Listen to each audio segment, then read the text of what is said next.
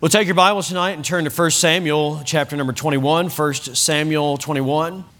We'll get back into our series here, When a Nation Needs Revival. when a Nation Needs Revival, 1 Samuel chapter number 21. Good to have the Misers here. Mentioned them this morning. Thankful for that. They're here seeing their granddaughter. It's a blessing. Oh, and, jo- and Joe and Brigida. That's right. Amen.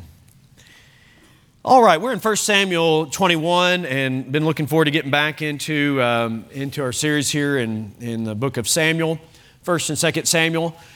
And uh, so last time when we were together, um, Saul was back to throwing javelins. Remember that? And he missed David again. Terrible shot. Terrible shot. No, actually, the providential hand of God was protecting uh, David. That's what was going on. David had every reason to trust the Lord through all that and, uh, and God was protecting him. Jonathan tried to assure David that, David, look, I, you know, even though Jonathan misunderstood how things were at first, he, he tried to assure David, saying, David, look, God's going to take care of you. You're going to be the king. And when you are the king, remember my family and, and be merciful to them. And God's going to give you great victories. So, I mean, he was trying to reason with him, but, but David hits a low point right here. You know, even our hero, is that safe to say? You know, uh, David would be one of our heroes, right, in the Bible. I mean, I, uh, I know that word kind of gets thrown around a lot, but I mean, he's just a man like any of us. Uh, but he hits a low point. He hits a low point right here. And I, you know, I honestly, I, am thankful that God does. I know I've mentioned that, it seems like here lately a lot, but it is true that God has recorded for us his, the life of his servants uh, when they're out on the battlefield and running towards the giant. And now they, God records when he's running from King Saul. On one hand, he's running to, one hand, he's running from. God records both because we go through both. And so let's look at it real carefully here in uh, 1 Samuel 21. I'm just going to try to read the text here and, and uh, uh, the, fir- the 15 verses of the, of the chapter. Then came David to Nob, to Ahimelech the priest, and Ahimelech was afraid at the meeting of David and said unto him, why art thou alone and no man with thee? And David said unto Ahimelech the priest, The king hath commanded me a business, and hath said unto me, Let no man know anything of the business whereabout I send thee, and what I have commanded thee. And I have appointed my servants to such and such a place. Now, therefore, what is under thine hand? Give me five loaves of bread in mine hand, or what there is present. And the priest answered David and said, There is no common bread under mine hand, but there is hallowed bread. If the young men have kept themselves, at least from women, and David answered the priest and said unto him, Of a truth, women have been kept from us about these three days since I came out, and the vessels of the young men are holy, and the bread is in a manner common. Yea, though it were sanctified this day in the vessel. So the priest gave him hallowed bread, for there was no bread there but the showbread that was taken from before the Lord to put hot bread in the day when it was taken away.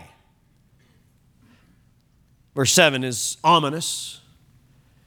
Now there was a certain man of the servants of Saul now, a certain man of the servants of Saul was there that day, detained before the Lord.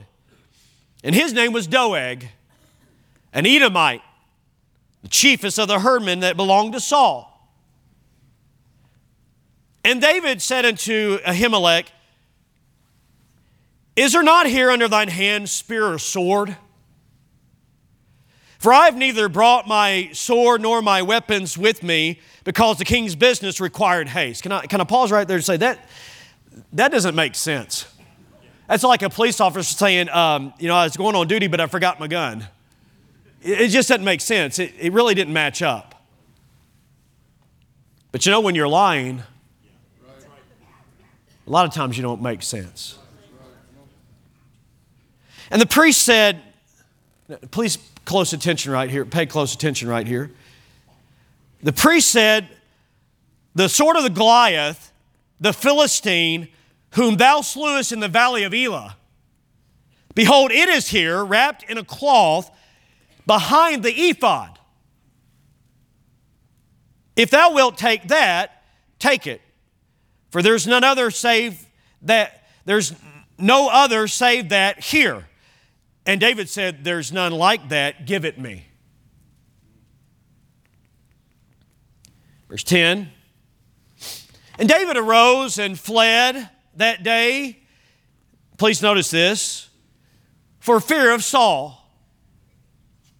And went to Achish, the king of Gath. Now, hang on. Catch this. That's Philistine territory. Okay, let me, let me go a step further here. That's Goliath's hometown. He's got Goliath's sword. Don't you think somebody would say, Hey, I've seen that sword before? My brother had a sword like that.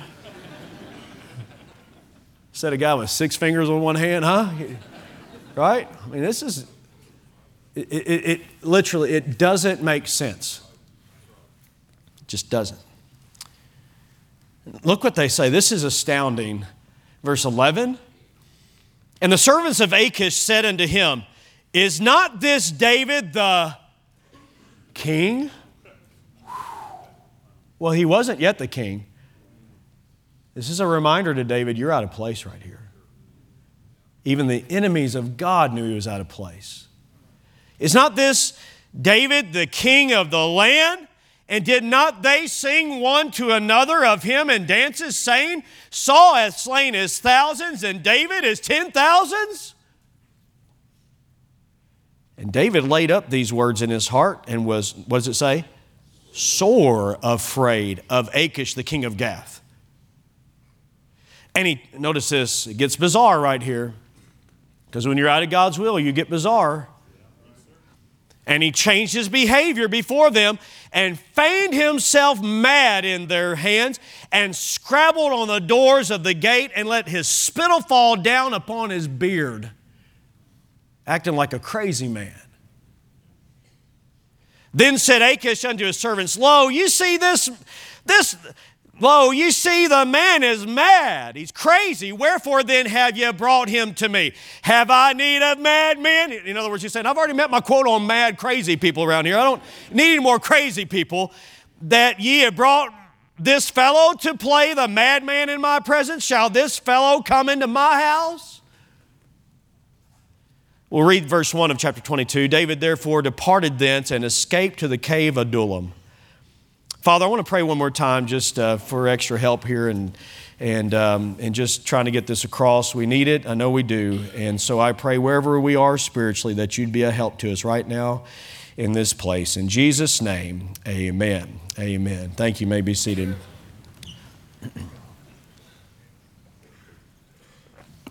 The title of the message tonight is, uh, is, is just a prepositional phrase. It's, called, it's this in a wrong place in a wrong place. I imagine every one of us have been there in a wrong place.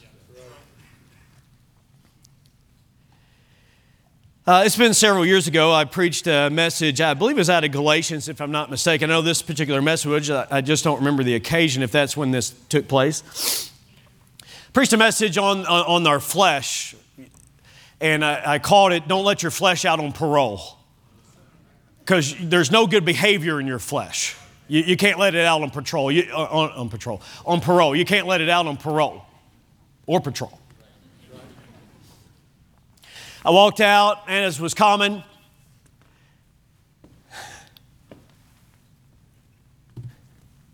sorry, uh, Richie Davis. Where's our good friend? He said, That's a good message, Brother Gaddis, like he always did. He'd tell me, he'd say, uh, I went to sleep last night listening to you preach on CD. I said, Rich, I'm sorry I put you to sleep. He said, No, no, no, I was enjoying it. So he said, I heard Adrian Rogers preach last night. I said, Brother Richie, he, he's in heaven. He said, Oh, I know, it's just a recording. Always had a good time, Brother Richie. He said, uh, he said, Brother Jason, that was a He's a, was a good message. He said this. He said, Sometimes I struggle with my flesh. I said, um, Angie does too. He said, I bet you do too. Pointed his finger at me. I said, All right, Brother Richie, you're right. I do. I struggle with it as well. Anybody else? Yeah. Yeah, we do. We do. David was struggling with his flesh right here, wasn't he? Uh, one man named Blaikie, his last name's Blake, he, he said this about this passage. We enter here on somewhat on, on a somewhat painful part of David's history. He's not living so near God as he had before. In consequence, his course becomes more carnal and crooked. Fear of Saul, Warren Wiersbe said, fear of Saul now temporarily replaced faith in the Lord.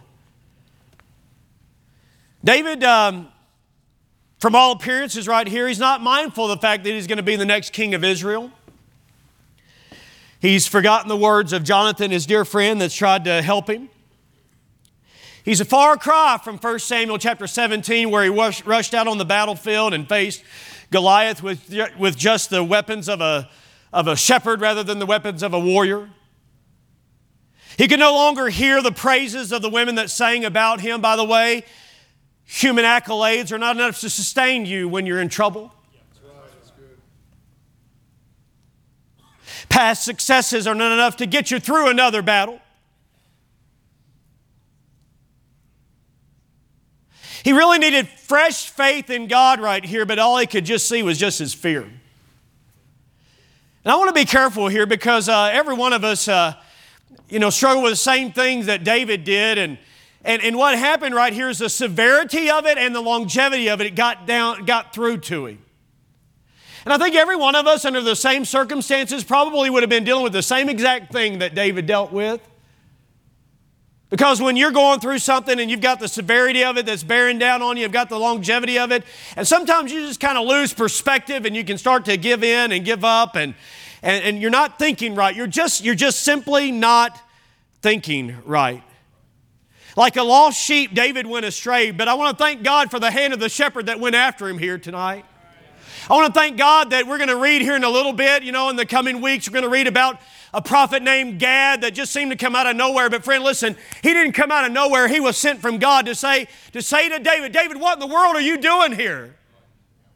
Everybody needs a prophet. Everybody needs a preacher, this preacher included. Everybody here needs a preacher sometimes along the way that'll say to you, friend, what in the world are you thinking? What are you doing? Doesn't make any sense what you're doing.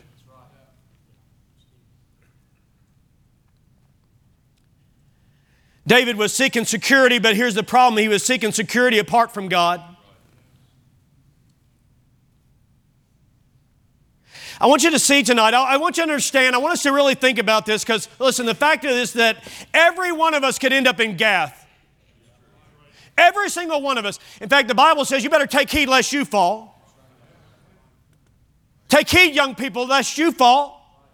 Just because you were raised and going to youth conference and youth rallies and youth camp and, and so forth, and you're in church every Sunday, does not mean it's going to guarantee that your life's going to go the right direction. Just because you're in Bible college does not mean that somehow you get some kind of a, a buy on this and it's all going to be okay. It's, hey, listen, if you don't do right, if you're not thinking right, it's not going to be okay. Just because you're a long term member here, a long time member here, and just because you're a deacon here, just because you're a staff member here, just because, just because it doesn't matter what you are here. Listen, friend, every one of us made of the same stuff, and every one of us can find our way down to Gath.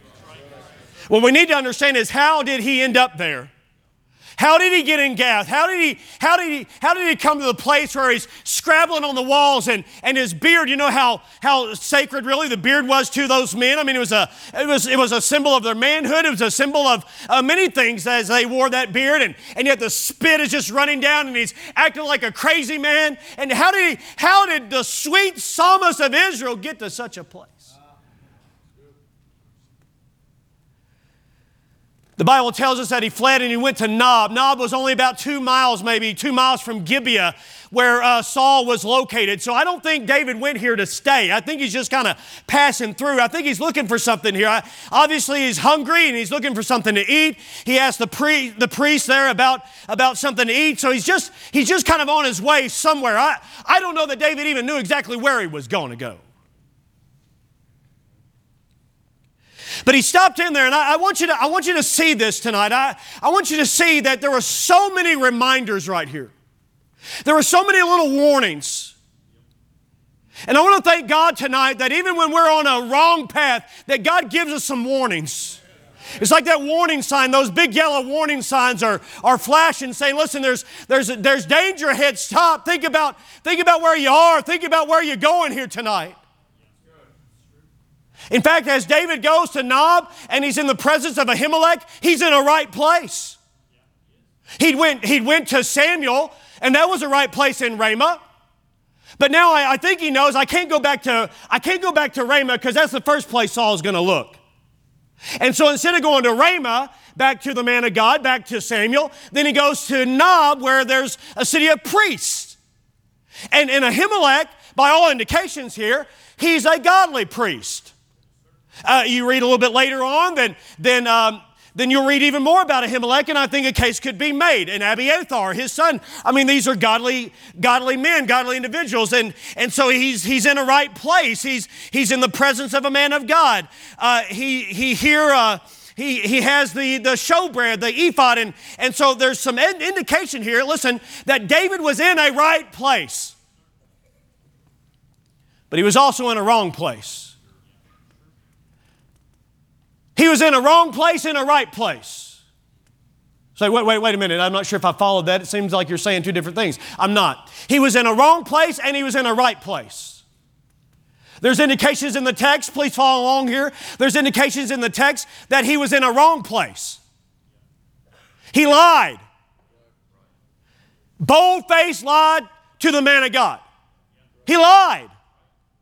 He said, I'm in service of the king. Ahimelech said, Wait a minute, where, where's your entourage? Where's the, where's, the, where's the other soldiers? Why are you here alone? Now, David evidently indicated to him that there were some soldiers outside of the city that were waiting on him to come back, but he just lied to David. I read people that tried to say that, that David was saying, Well, I'm in, secretly in his mind, he was thinking, I'm in service to the king, like to God. I don't think that's what David is saying. I think he's saying, Saul sent me here. I think he's just bold faced lying. I don't like to tell you that. It does me no joy to say that David is, is a liar, but so am I. So are you. Every one of us are prone to lie when we're in trouble. Every one of us are prone to lie when we're trying to get what we want. You're prone to lie when you when you didn't read and you need you need that grade to pass. You're prone to lie at work. You're prone to lie when you're in trouble with your spouse. You're prone to lie when you're in trouble with your parents. You're prone to lie. Every one of us, you can be in a right place but in a wrong place all at the same time. Everybody getting this? He was in a right place, but he was in a wrong place. Do you have anything under your hand? Do you have anything in your possession that I might eat? And Ahimelech says, Listen, I don't have, I don't have common bread, but I've got show bread. Back in our study of Exodus and chapter number uh, 28 and other, other places there, actually, that's not the right chapter, but anyways, the showbread, the table of showbread was, was in, the, in the tabernacle and it was, it was situated here and it was two stacks of, of six pieces of bread on each side. And it was symbolic of the 12 tribes of Israel. And it was just outside of the most holy place where the Ark of the Covenant was that symbolized the presence of God. This is literally called, listen to this, the bread of presence. The bread of presence. Meaning this, it is in the presence of Jehovah. It's in the presence of the Lord. It was a reminder that the 12 tribes of Israel are constantly in the presence of the Lord God Almighty. And every Sabbath day, the priest would come in and he would swap, uh, swap out the, the older bread for newer bread. And it was symbolic of this God's protecting us, God's providing for us. But David, listen, David was more interested in a meal than he was in the message. If, if he had been paying attention, you say, I don't know, but that you're reading more into this than it is there. No, no, friend, I don't think so. Because listen, I think God was trying to say to him, David, you're in my presence. David, I've been protecting you. David, I've been providing for you. David, you, you, don't have to, you don't have to run on your own. You don't have to turn to self preservation here. You don't have to turn to your own ways. David, listen, you're still in my presence. I'll still protect you. I'll still provide for you. But David was more interested in the meal than he was in the message, and every one of us can get to the same place. Do you have here a sword? Do you have here a spear? Do you have something that I might protect myself with? I wonder why he didn't ask for a sling and a stone. I wonder why he didn't ask for a stick. That's what he used the last time. But now he's saying, could you, do you happen to have a sword here? Do you happen to have a spear here? And, and, and so uh, Ahimelech tells him that, well, there, there is a sword here. In fact, I'll tell you whose it is. It's the sword of Goliath. Listen, listen to this. I think God's trying to get through to him right here, folks. I really do. It's the sword of Goliath that you killed. You killed him. Well, you didn't, but God did through you. Do you remember that? In Elah. Remember what God did there? Remember that victory? Remember God used you. In fact, in fact, David, you weren't trusting the sword of Goliath. David, Goliath was wrong to trust his own sword. You said, David, you said, You come to me with a sword and a spear, but I come to you in the name of the Lord. Amen. But now he's saying, Do you have a sword? Do you have a spear? Why would you want to trust the sword of somebody that's been defeated? Why would you want to trust the sword of somebody that's been defeated? Why would you want to trust, trust something that's proven to be ineffective? But David said, Listen, that'll do just fine because I need something to protect me. David was turning to his own means, David was turning to his own ways, David was turning to self protection rather than protection that was of God. And God was saying to him, Listen, you're in the right place right here, but you need to listen to the message that I'm trying to get to across to you. You're in my presence. I'll provide for you, I'll take care of you. You don't need that sword, just trust me. David was in a wrong place in a right place. And it's just a matter of time until when you're in a wrong place in a right place that you're in a wrong place completely.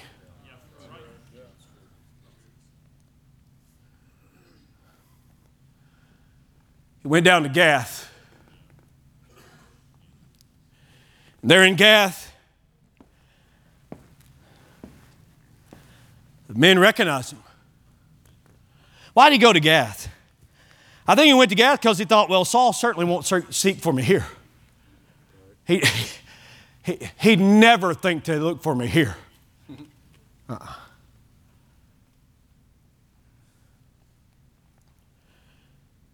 And David was in Gath, and they said, Hey, that's him. Hey, look here. David, giant slayer. Huh? Put it up on their screen. There it was. Profile of David. Philistine FBI busted him right there. Huh?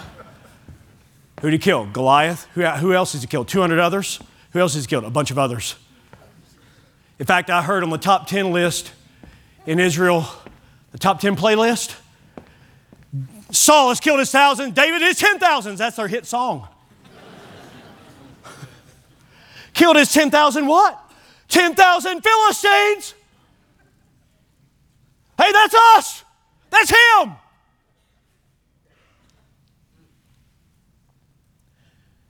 In his heart, David said something like this and he went into bizarre mode. He started scratching on the door frame and, and just, I don't, I mean, he's graffiti. Defacing property, scratching. said, Preacher, you all right? I'm all right. David wasn't. Flopping around, carrying on, spit. Good night. Good night. How in the world did he get there? He was in a wrong place when he was in a right place. And oh, mercy. Lord, help me right here. We got to get this. Because many of you are in a right place right now. You're in a right place. You're in a right place. You're in a right place. You're in a right place. You're, you're, in a, you're in a right kind of church that's trying to give attention to the preaching of the Word of God. That's not self serving. I'm just simply saying you're in a place where men of God have stood up here all week long, and you're in a right place. You're in a right kind of Sunday school class where it's not about just coffee and donuts. It, we've got that, but it's not what it's all about. And it's not a, a circle where everybody's saying, Well, what do you think it says? And the teacher shows up and not having studied it all no, listen, you got Sunday school teachers that have prepared all week. No doubt they've been busy and they've got some Saturdays where they're cramming and trying to get done and they're begging God, oh God, you know what kind of week I had. Any teacher's been there before? I know a preacher that's been there a few times. Oh dear Lord, please, these are your people. They need to know about your presence. They need to know about the bread of life. They need to know about, their daily, their daily bread, not just their food, but they need, oh mercy, they need your word more than they need their daily sustenance. More than they need the bread, the physical bread, they need the spiritual bread. And dear God, please give a message. And, and there's Sunday school teachers that have sought the Lord and, and been ready to teach, and they stand to deliver and they stand to stare. Hey, listen, to, to share what God has done. You're in the right place. You're in the right place where there's right kind of music that's going on. There's music that you can actually understand. You can understand what the words are and you can sing it, but listen, if you're not careful, you'll stand there and you'll sing about that day that He saved you. But and you'll talk about whatever that first song was about being happy or something like that, but your face didn't say it. What we sing? Oh, happy day. Oh, happy day. Dead, cold. Hey, you can be in a wrong place in a right place.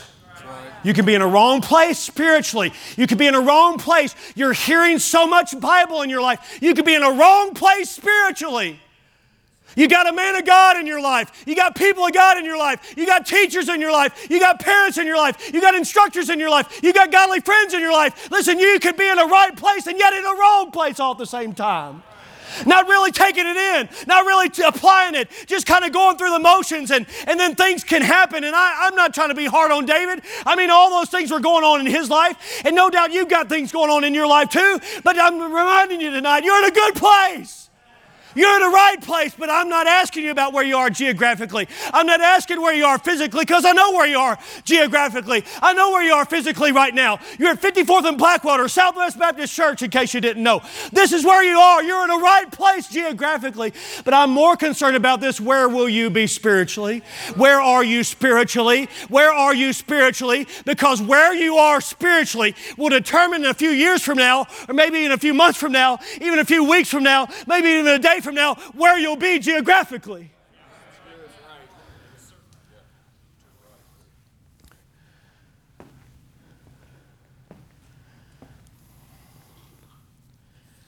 And don't think it won't cost others when you're not right with God spiritually.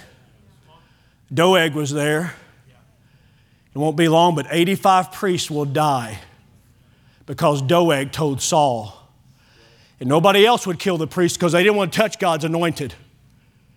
But Doeg said, I'll kill him. He did. I'm just saying to you, when you're not where you ought to be spiritually, your family suffers. When you're not when you're not where you are ought to be spiritually, students, there's a church that will suffer someday because you're messing around when you ought to be spiritual. There's a youth group waiting for you.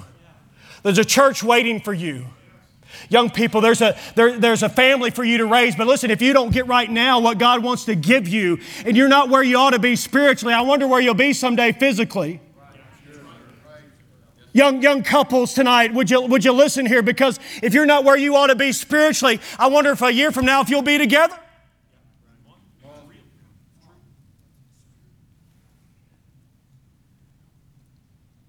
I forgot to even to mention that that, that sword was, was wrapped in an ephod. That ephod itself would have been a, a, reminder to David that, that the high priest, his would have been more elaborate. His would have had the stones on each, each shoulder that represented the six tribes of Israel on each side, the 12 tribes, and then it had the, the jewels on the, on, the, on the breastplate, and it symbolized how that God's people ought to be on the man's heart. By the way, oh mercy, the priest was there to represent the people to God, but also the God to the people. David had it right there before him. The Urim and the Thummim, it was there. The leadership, the provision of God, all of it was there. And you just threw it away.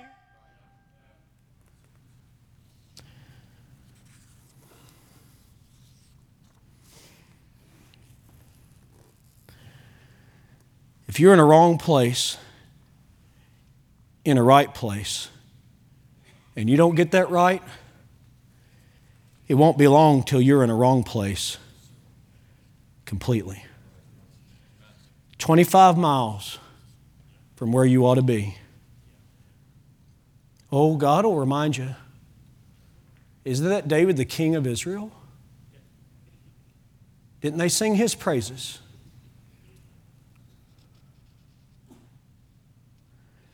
In the course of pastoring, tried to be a help to people that ended up in situations like I'm about to read right now. In a relationship that they never should have been in. At a bar, experimenting with alcohol. Some experimenting with drugs. People damaging their married life damaging their family life. God's people ruining their testimony. People out of church, people out of school, people at a casino.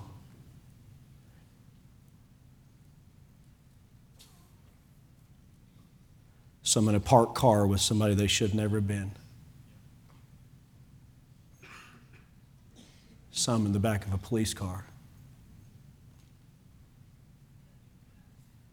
Many entangled on websites that they never should have gone to.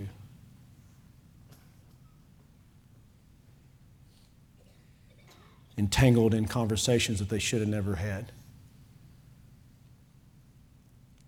Posting things they never should have posted. Entangled in the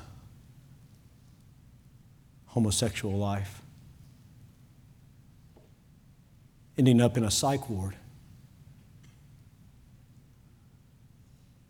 Some incarcerated, many in bad friendships, some in their boss's office, some in the dean's department, some in the pastor's office. How do you get there? just like the prodigal son got in the pig pen. He was in a good place, but he wasn't in a right place spiritually. Next thing you know, he's at a hog trough, pushing a hog off and eating what they ate.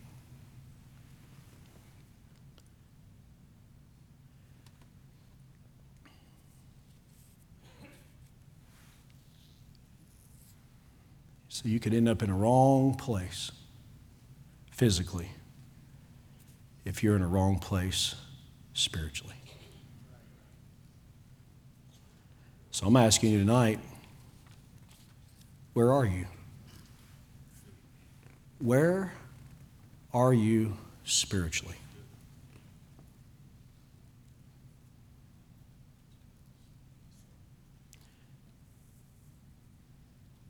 Better not brush this off and say, well,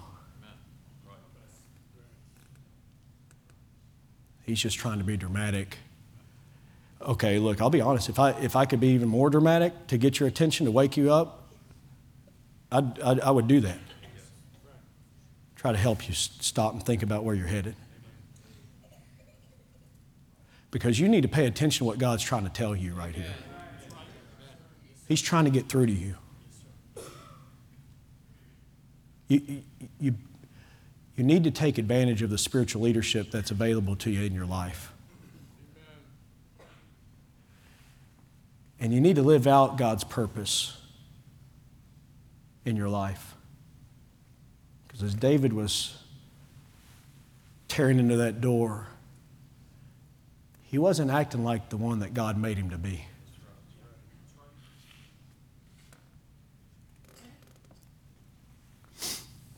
I want to ask you tonight just exactly where are you spiritually?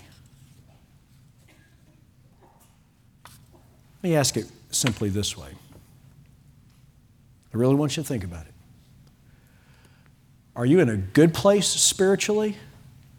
Or would you confess tonight to say, I'm in a bad place spiritually?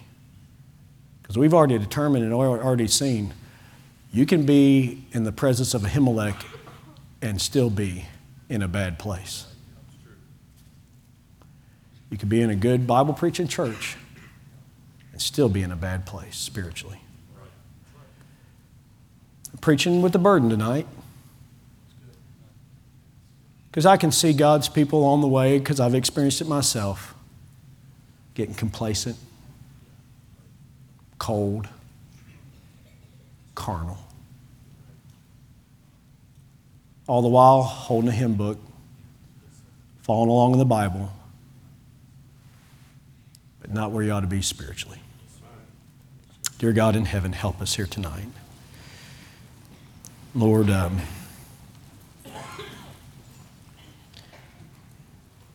pray you'd help everyone here to consider where they are spiritually.